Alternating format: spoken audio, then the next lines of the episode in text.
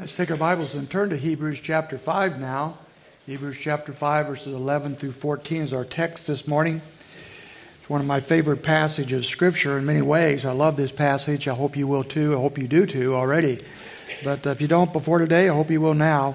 Hebrews chapter 5, and we're looking at verses 11 through 14.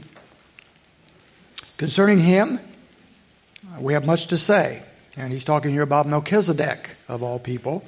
We have much to say. It's hard to explain since you become dull of hearing. For though by this time you ought to be teachers, you have need again for someone to teach you the elementary principles of the oracles of God.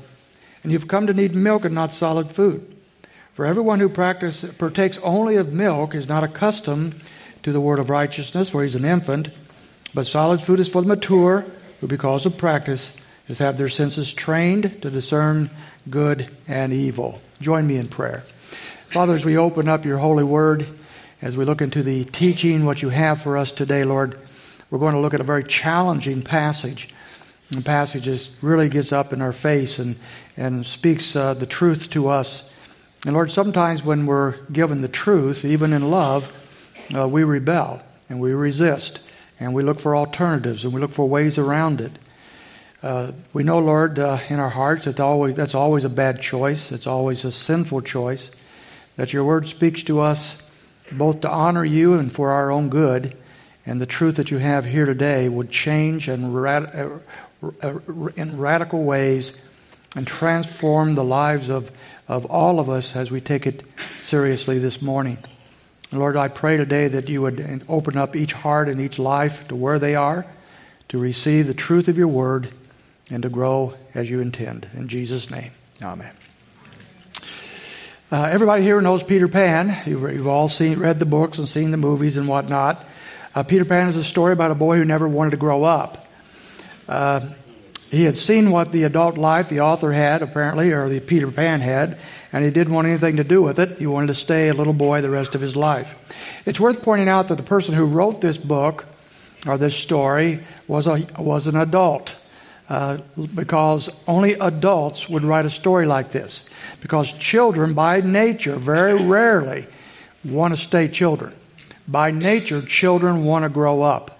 You tell a 3-year-old that they're a baby, call them a baby, and they'll get mad at you. I'm not a baby. Who are you calling a baby?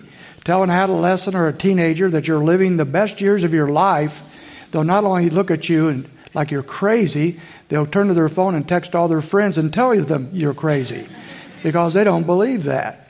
I had one of my granddaughters, I was talking to them at one point and saying that I was calling them baby doll. They said, you're my baby doll, you know. Well, one day this baby doll turned to me and said, I'm not a baby doll. I said, well, what do you mean? Well, I'm not a baby and I'm not a doll. So basically, knock it off. So that was a hard time in my life, but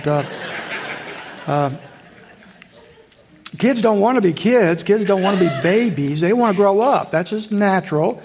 And only the people who wish for childhood are the adults who are disappointed with their adulthood. And remember a time when they were growing up, when they were children, in which life was so much more idyllic and wonderful and beautiful. And most likely it may not have been as good as they remembered. Not only do we have fuzzy math, we have fuzzy memories. And quite often it was not as wonderful as we remember. But even if it was, we cannot go back. God has designed the world, his whole world system. He's designed human beings that we continue to progress on. We grow up. We get older. We move forward. We can't stagnate in any particular time in our lives. That's the way God has designed it, and that's the way that it is. In this section of Scripture that we're looking at today, we were seeing that God has designed us as Christians to grow up.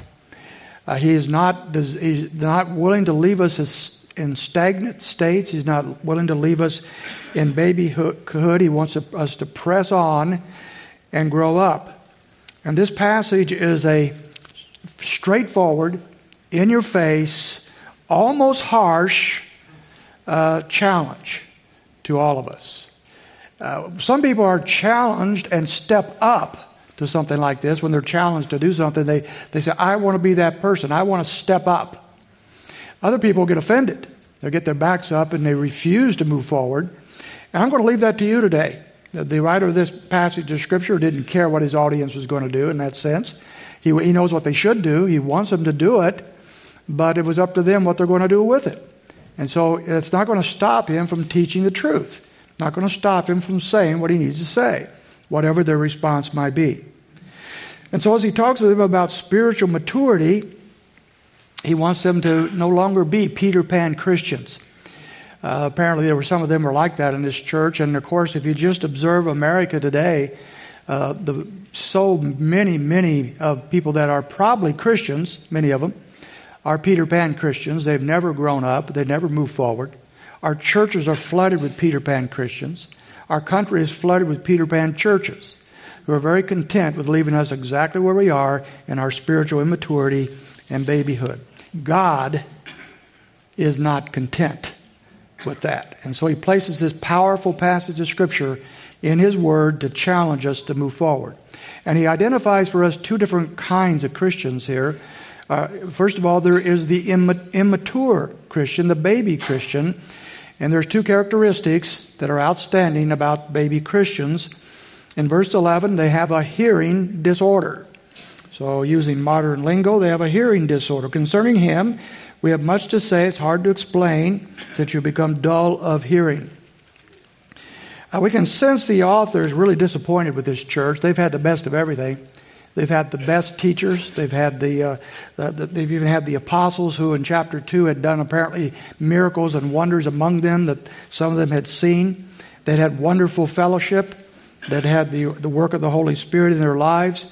And so why is it that they're still babies? Why is it that so many of them had never grown up?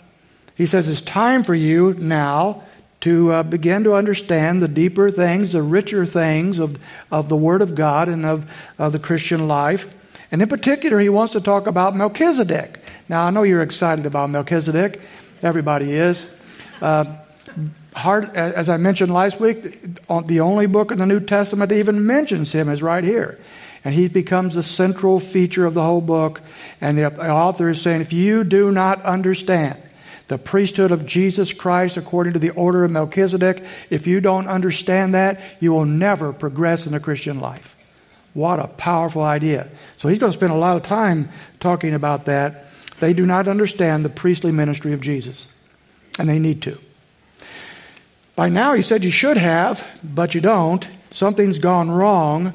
After all these years and all these advantages, the people had not grown up. And actually, that's not true. Actually, they had regressed, as we will see. At one point, apparently, some of them had moved forward for the Lord. They were walking with the Lord. Matter of fact, later in the book, we find some of them had been persecuted very heavily. Some of all their property had been taken away for the cause of Christ. They had stood for the Lord. Some of them had done that. And yet now he writes to them and he's saying something's gone wrong. There's a wrong turn that's been taken here somehow. What has happened to you folks?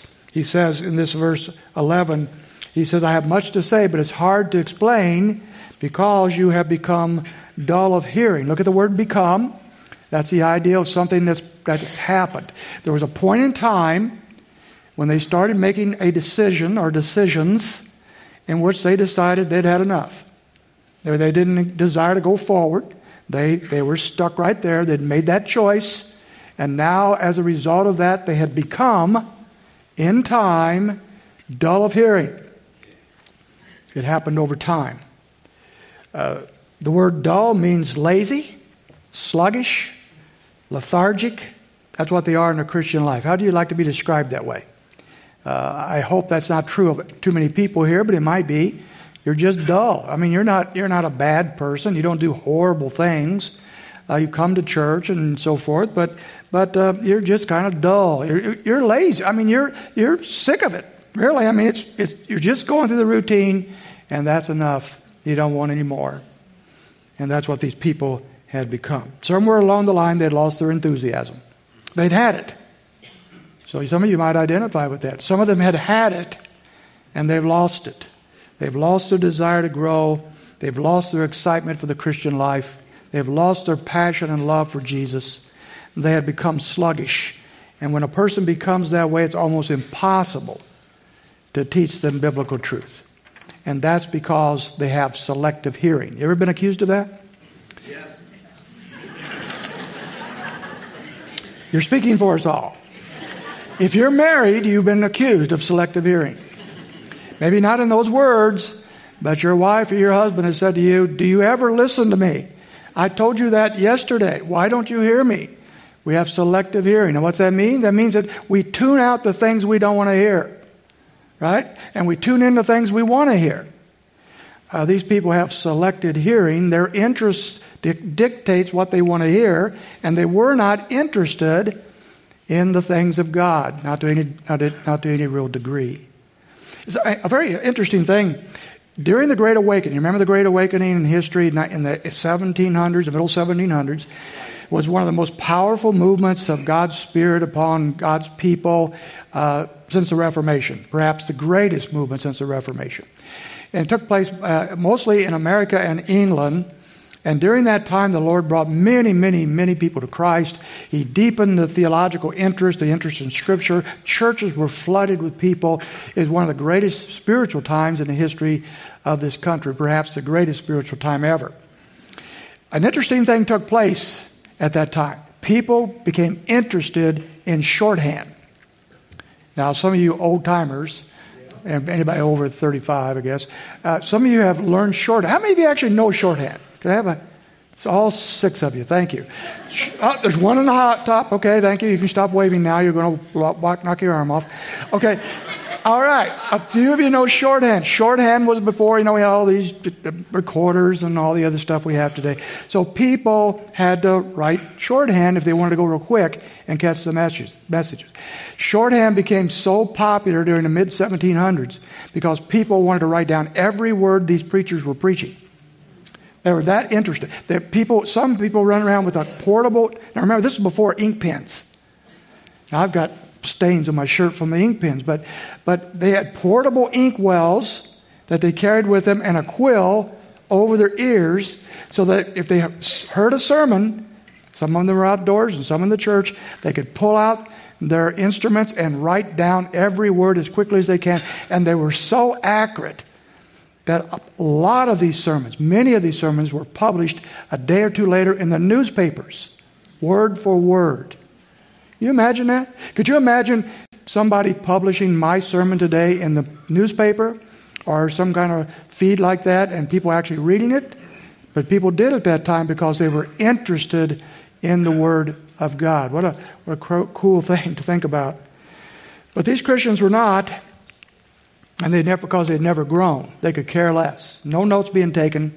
Nobody intentionally, earnestly listening to what was being said. They had reverted back to babyhood. They'd gone back to the nursery. They had become spiritually deaf. Now here's a second characteristic. They had an eating disorder as well. In verse 12 it says this, "For though by this time you ought to be teachers, you have need again for someone to teach you the elementary principles of the oracles of God, and you've come to need milk and not solid food. For everyone who partakes only of milk is not accustomed to the word of righteousness, for he is an infant." All these years of being a Christian, he says, you ought to now be teachers of the word of God, and you're not. He's not saying that every one of them should be formal teachers, like doing something like I'm doing here, or our Sunday school teachers. Not everybody's gifted to do that. We know that. But everybody should be teaching somebody about the Word of God. Scripture is pretty clear about that. For example, in Ephesians 6:4, it says, "Fathers, instruct your children in the way of the Lord." Fathers should be teaching their children. Mothers should too. It says in Titus chapter 2 that older women should be teaching and instructing younger women in the ways of God and living out life for Him. Elders, according to Titus 1:9, are to teach the congregation. And everybody, 2 Timothy chapter 2, verse 2, every faithful believer is to be looking for other faithful believers to teach and instruct them so that second group can pass that on to the next group, passing it right on down the line. Every one of us are called to instruct, to teach other people about the things of God. This church wasn't doing it. They ought to be teachers by now, but they have become perfectly content with not being teachers at all. The Christian faith, friends, look, if you don't know anything about world religions or other religions, the Christian faith is absolutely unique. It is an intellectual, theological faith. No other religion is like that. You don't find Hindus and Buddhists and anybody else, animists or anybody else sitting down with reams of books, studying the Word of God together and going through theology. You don't find that. But Christianity is flooded with all these types of things as we study the Word of God together. It's an intellectual faith. It's not merely mysticism like most religions are. But someone has said recently that the greatest scandal of the church is Christians without Christian minds. Christians who don't think are Christians.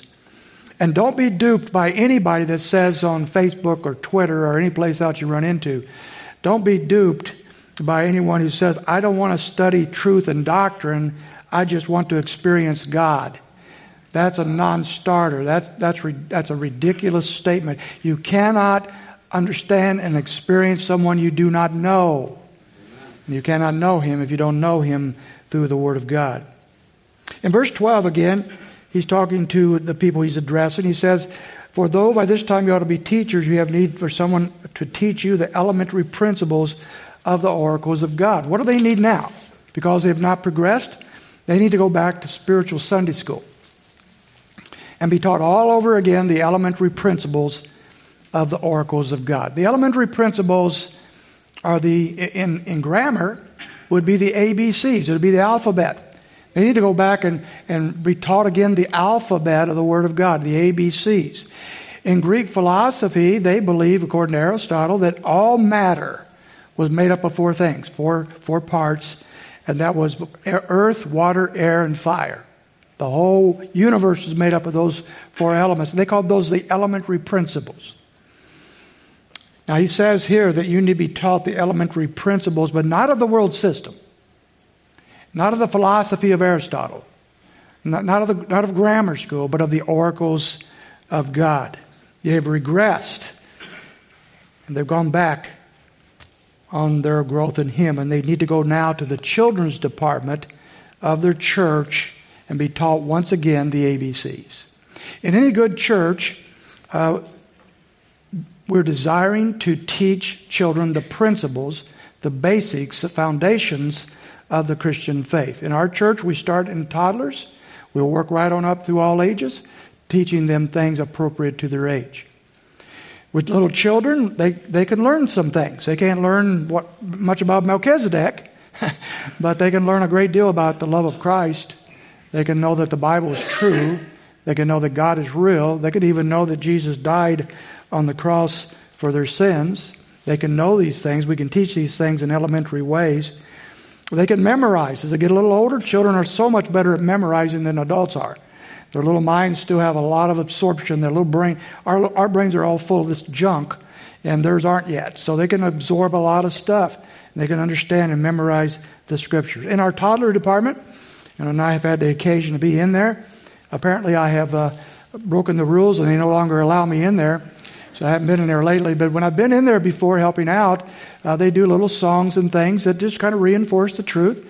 One of my favorites is a little song that I like the Bible.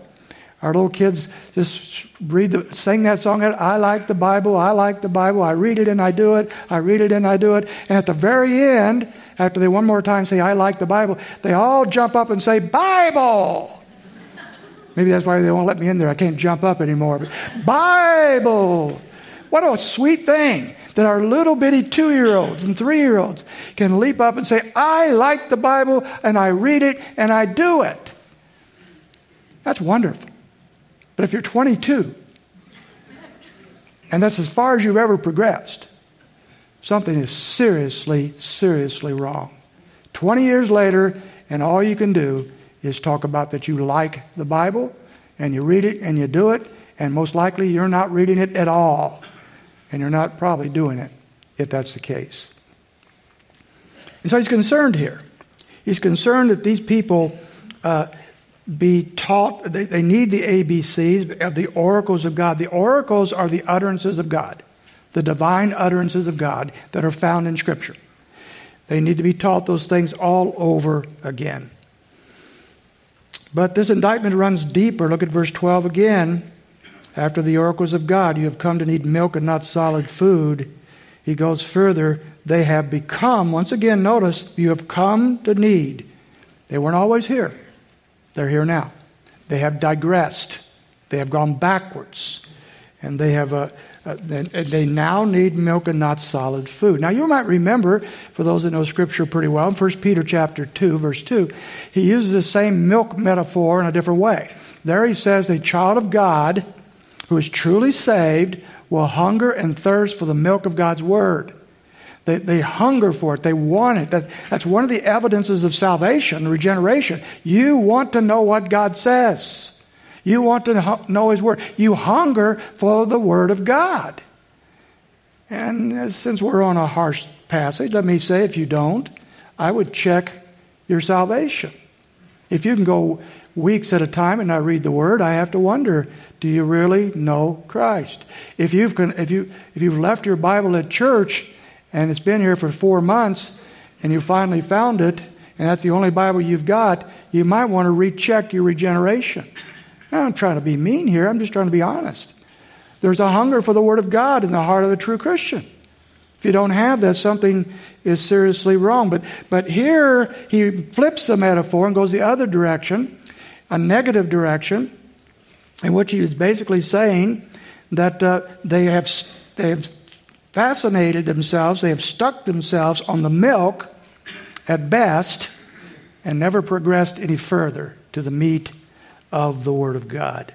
Then therefore they can no longer digest solid food. And that's a problem. That's why he's talking to them this way, because he wants to take them further, but they can't. They're not ready for it. What happens if you try to give a small baby a piece of steak? Outside of getting probably put in jail, they can't chew it. They likely will choke on it. And if they manage to swallow a piece, they're going to be sick. Their little bodies are not made for steak and solid food. A baby's not equipped for that. And baby Christians have the same problem. That's why so many Christians today, folks, are flocking to churches that entertain, that put on big shows, that deliver nice little short sermonettes. As someone said, preachers today are preaching sermonettes for Christianettes. Someone that was not here last Sunday said, boy, I wish I was here last Sunday because time went back and you had an extra hour to preach. Now, they weren't here, right? Okay, I said, well, the ones that were here weren't so interested in me taking an extra hour. But some of you real spiritual ones would have said, oh, I would have liked that. Okay. But here's the point. If all we're getting in the teaching of God's Word is pablum, is genetic, I'm going to say geritol, but that's not the right word. The right word is Gerber's. If that's all we're getting, then we never progress. And now here's the problem, if you're in my field of reference, you read books and stuff on what we should do about this. People today cannot process, Christians today cannot, we're told, process the meat of God's Word. They have Twitter brains. They've been spending all their time looking at TikTok videos and influencers who know nothing but influence people, and their whole world is made up of this kind of pablum, this junk. They're junk food brains, Twitter brains. I like that word. I made it up. So what's the solution? Well, the solution we're being told in many circles is play to the field you got. Give them the pablum, give them the Gerbers, give them the weak stuff, entertain them to death, hire musicians, have huge videos, do all you can, dress up like critters from movies, show up at the church and be taught baby stuff forever because they can't digest anything any deeper. That's one approach, and it is the most popular approach in America, by far and away. What is the approach of this author under the inspiration of the Holy Spirit? Just the opposite. He says, when he gets done with all this, after he kind of lashes them for what their weakness and the direction they've gone, he jumps right into chapter 6 through 10 in some of the heaviest theology in the whole Bible. He says, I'm going to give this to you, whether you think you can handle it or not, because you need it. And if you don't get it, you'll never grow in Christ. You'll never be what God wants you to be. You'll never glorify Him. You'll never do His work. You must have the meat of God's Word. So He doesn't back off at all. He says, it's time to grow up. He doesn't say, I'm going to play to your weakness or your babyhood. It's time to grow up. And if you haven't grown up, it's time to do so now. It wasn't so much they couldn't handle it. They just couldn't.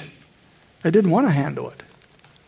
They didn't want to. They didn't want to think. They didn't want to dig in.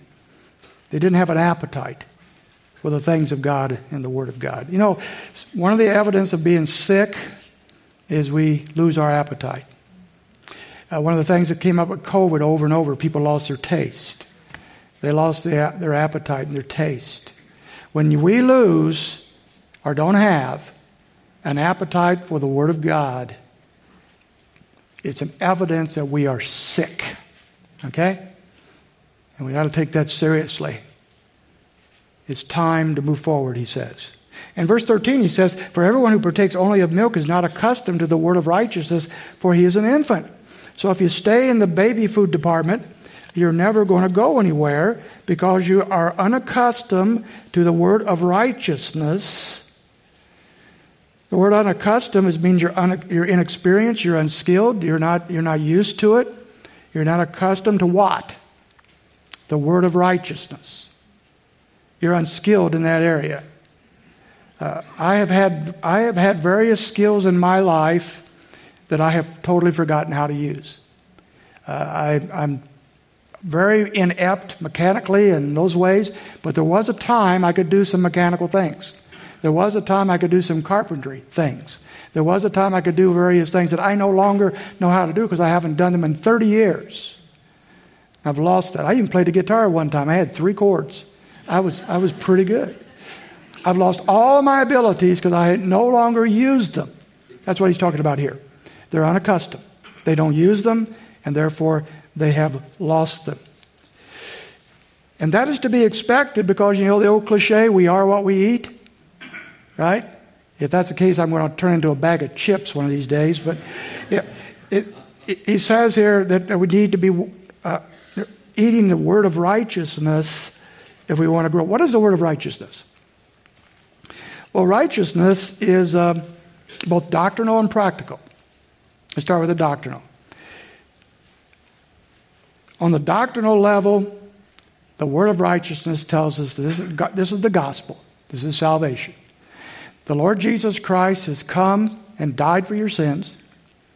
He had taken your place.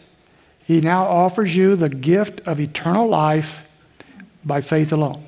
You reach out, you take it as a gift. That's the word of righteousness. But that is the milk. That's the very basic. Is there anything more? What do you think the New Testament's about? All these things to take us into deeper things. For example, here's a little meat. The word of righteousness says that the Lord has taken away our sins, but He's also given us His righteousness. In Romans chapter 4, we find that we're kind of like an accounting situation. We're an accountant. Our sins are on the ledger. God looks at those sins and says, you are condemned. You are lost. There's nothing you can do about it. You're lost. It's on the ledger. And then Jesus Christ comes and dies for those sins and takes them, and you come to Him for salvation. He takes the sins away. They're gone.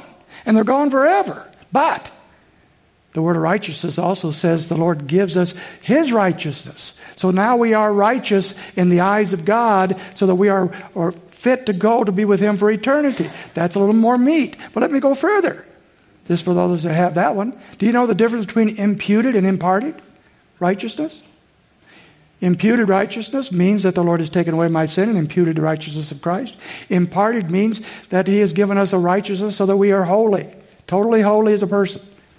You say, well, I don't get that too much. That is the very battleground over which the Reformation was fought. That right there. Does God impute or impart righteousness? Does it matter? It mattered to the Reformation. You wouldn't be in this room today if it didn't matter to the reformers who saw the difference. Because the church at that time was teaching that you became holy at the moment that you were baptized.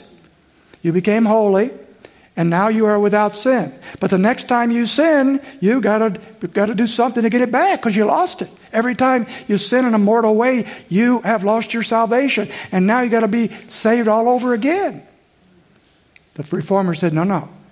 The Lord Jesus took away our sins once and for all, and once you're saved, you're always with Him, and He has imputed His righteousness to you.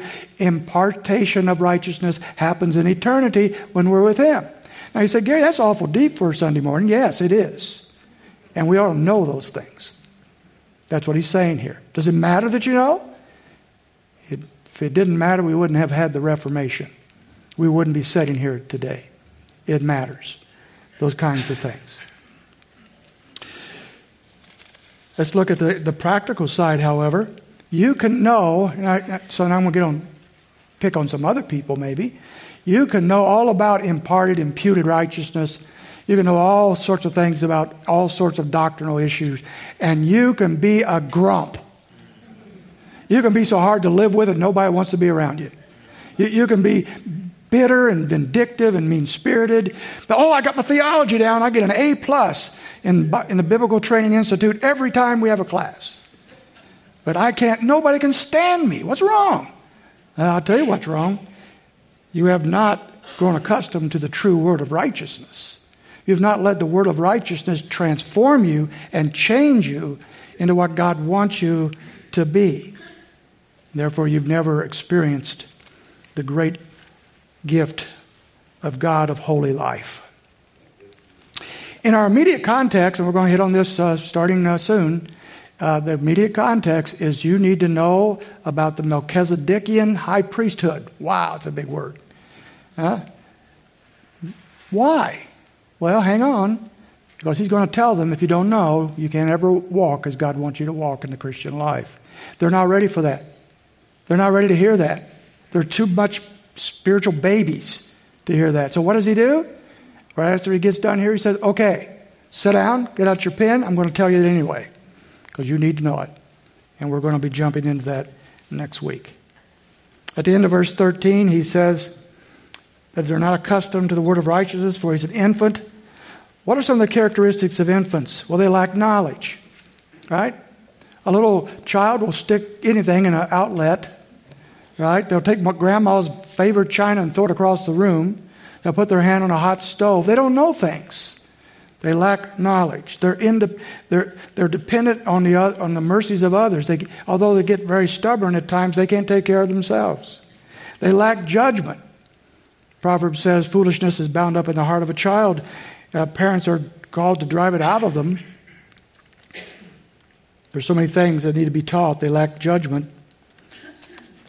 Spiritual babies, just give you some examples. They will give money to bad causes. They will hold grudges and consider it right and fair. They will split churches and think they're righteous. They will look down on the immature and consider themselves holy. It's called pride. They will develop legalistic standards and think they're free. They will get their way through anger and call it righteous indignation and many, many other things. That's what a spiritual baby does. Well, is there a better way? Having really lashed out at them. And I'm just trying to be faithful to the text, so I'm not mad at you. Not most of you. But is there a better way? Well, there sure is. And verse 14 says there's a way of maturity. You don't have to be a spiritual baby. There's a way of maturity. Verse 14 says this, but solid food is for the mature, who because of practice have had their senses trained to discern good and evil. The deeper things of God in both doctrine and practice are reserved for the mature, for those who grow. Many of you have read the Chronicles of Narnia. Probably the best known story in all the books of the Chronicles of Narnia was when Lucy, one of the main characters of the show, of the book, comes to Aslan, who is the Christ figure in the book, representing Christ. She hadn't seen him in a long time. And she sees him one day, and she runs to him, and she nuzzles up against him, and she's so happy to see this big lion that represents Christ. And then the dialogue begins, and he says to her, "Welcome, child." Aslan says, "Lucy, you're bigger." "That is because you're older, little one," answered he, "not because you are bigger." "And I am not. But every year you grow, you will find me bigger." That is profound. Every year you grow, you'll find Jesus Christ bigger. And every year you don't grow, he gets smaller and smaller in your heart and in your eyes. As we mature, everything in Christ then and his word becomes bigger and more wonderful for us. The question is, how do we mature? Okay, so a lot of you might be saying, "Well, boy, this is convicting me. How do I grow up? How do I mature?" Well, our author gives a very unexpected answer. You might expect something more spiritual in nature. Walk in the Holy Spirit. Paul says that in Galatians 5. Wonderful thing. We need to do that. All sorts of things he could have said. Here's what he says, something very, very practical. He says this, who because of practice has had their senses trained to discern good and evil. Practice. That's his practical instruction for growing in Christ. We may not expect that. But what are we to practice? The eating of solid food and godly living. The purpose of practice is to train us, right? The people that played the instruments up here today didn't just wake up this morning and said, "I think I'll play the piano, I'll play the violin or whatever." They've been practicing. They spent years training. Become good at that. You don't just wake up and do it. It took practice. And they wanted to do it. They did do it. And here they are serving Christ with what they've done. It took practice. Practice trains us. Those of any of you that have tried to learn any instrument or any other kind of skill, know it takes practice. If you've played instruments like these, what did it sound like the first day? Ask your parents. Bless the parents. I've told some teachers of piano, I said that you have a special place in heaven reserved for anybody like you who've endured dozens of students learning to play the piano. Wow, that had to be painful at times, right? And yet if they stay with it, and some will, they go on to be useful for the purpose of the Lord's glory. It took practice. The Christian who practices godly living and thinking becomes trained. In what? Well, he says in discernment. They have their senses trained to discern good and evil. That's both doctrinal and practical. On the doctrinal level, we'll begin to see what is true. We're not taken in by every wind of doctrine. We're not pushed around by all the isms and all the false stuff running around on the internet these days.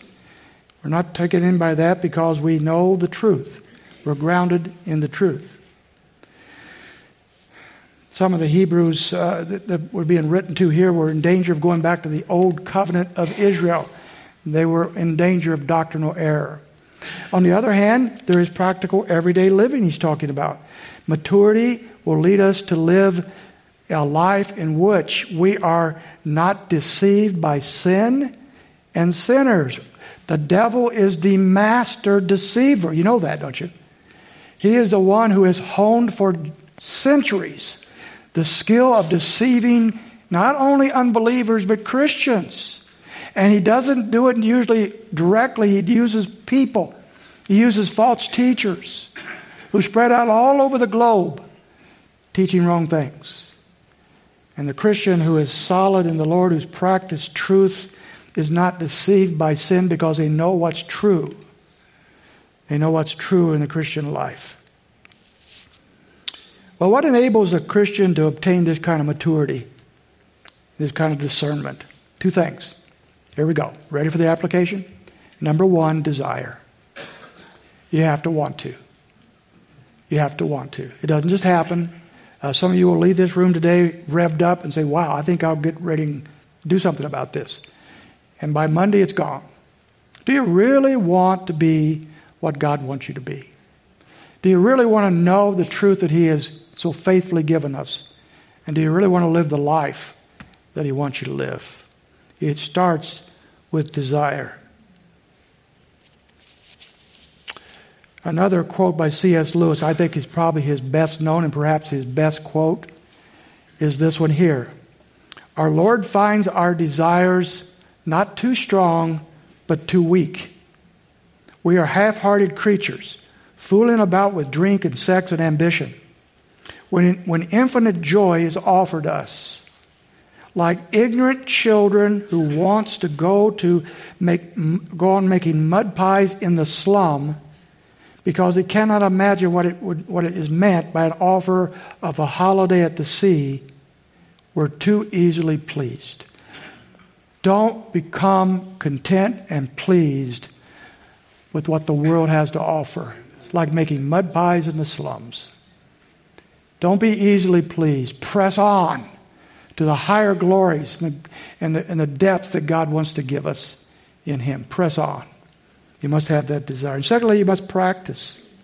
Practice.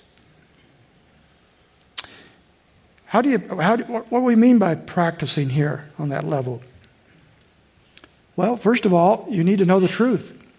You need to come to places like this that teaches the Word of God, and you need to absorb it. Don't doze off. Don't look around. Don't be distracted by other people. If you're distracted where you sit, move. All right? Move. Get to a place where you can hear and can see and learn. Take every advantage from these types of things to grow. But also there's personal study. Do you have a personal time where you look into the Word of God? If you don't, start out this week. Take the Word of God. Listen to the Wonderful Day in the Lord broadcast, 5 minutes in the morning, and go right from there to your own study. Take the Bible. Get you a Bible. If you don't have a good one, get another one and start taking notes. Just observe, just interpret and apply. Take your time to enjoy the Word of God. The Word of God is wonderful when you want to hear it, when you want to read it, and you want to study it. And then you might need a group of people to study with. A lot of people are not self-starters. They need other people. Get with somebody else like you, or somebody who knows more than you, or maybe somebody who knows less than you, and start studying the Word of God together. Go to a restaurant or someplace and sit down and read the book of Ephesians together. Just read the book of Ephesians and talk about chapter 1. Next week, chapter 2. Just go through the Bible. Let the Word of God change you through practice. Eventually, your appetite for the Word of God will grow and grow and grow until you couldn't stand to be without Him for a day or two. Because it's just part of your life. It's like not eating for a day or two. You're hungry. You want to know it. You want to know His Word. Another one of my granddaughters some years ago was 4 years old. And at the age of 4, I was looking at her and I said, please don't grow up. You know how that is? Please don't grow up. Please stay right here. I want you to stay 4 years old forever. And she turned to me with profound words, and she said, but Papa, I can't grow little. Don't grow little. Grow up. That's the passage. That's what he's saying. You'll never regret growing up. You might regret all eternity growing little. Lord, we thank you for this passage right in our face. It really challenges us. Can make us mad even. But Lord, I pray that that's not the result. I pray no one responds that way. I pray each of us, every one of us, look into our own lives and hearts and say, look, I want to grow big. I want to grow up. I want to be all that God has determined I can be. Lord, I pray for that. I pray here for those that yet are not in your family who need Christ. May they see, Lord, through all the fog and all the deception and all the lies that surround us that tell us that Christ isn't worth it, that sin is wonderful, and we can live on sin, and we don't need Christ. May they see through that this morning. Open their eyes, Lord, with your Spirit. Let them see, maybe for the first time in their life, that what they need is not what the world offers, but what Jesus Christ offers. And I pray that in Jesus' name. Amen.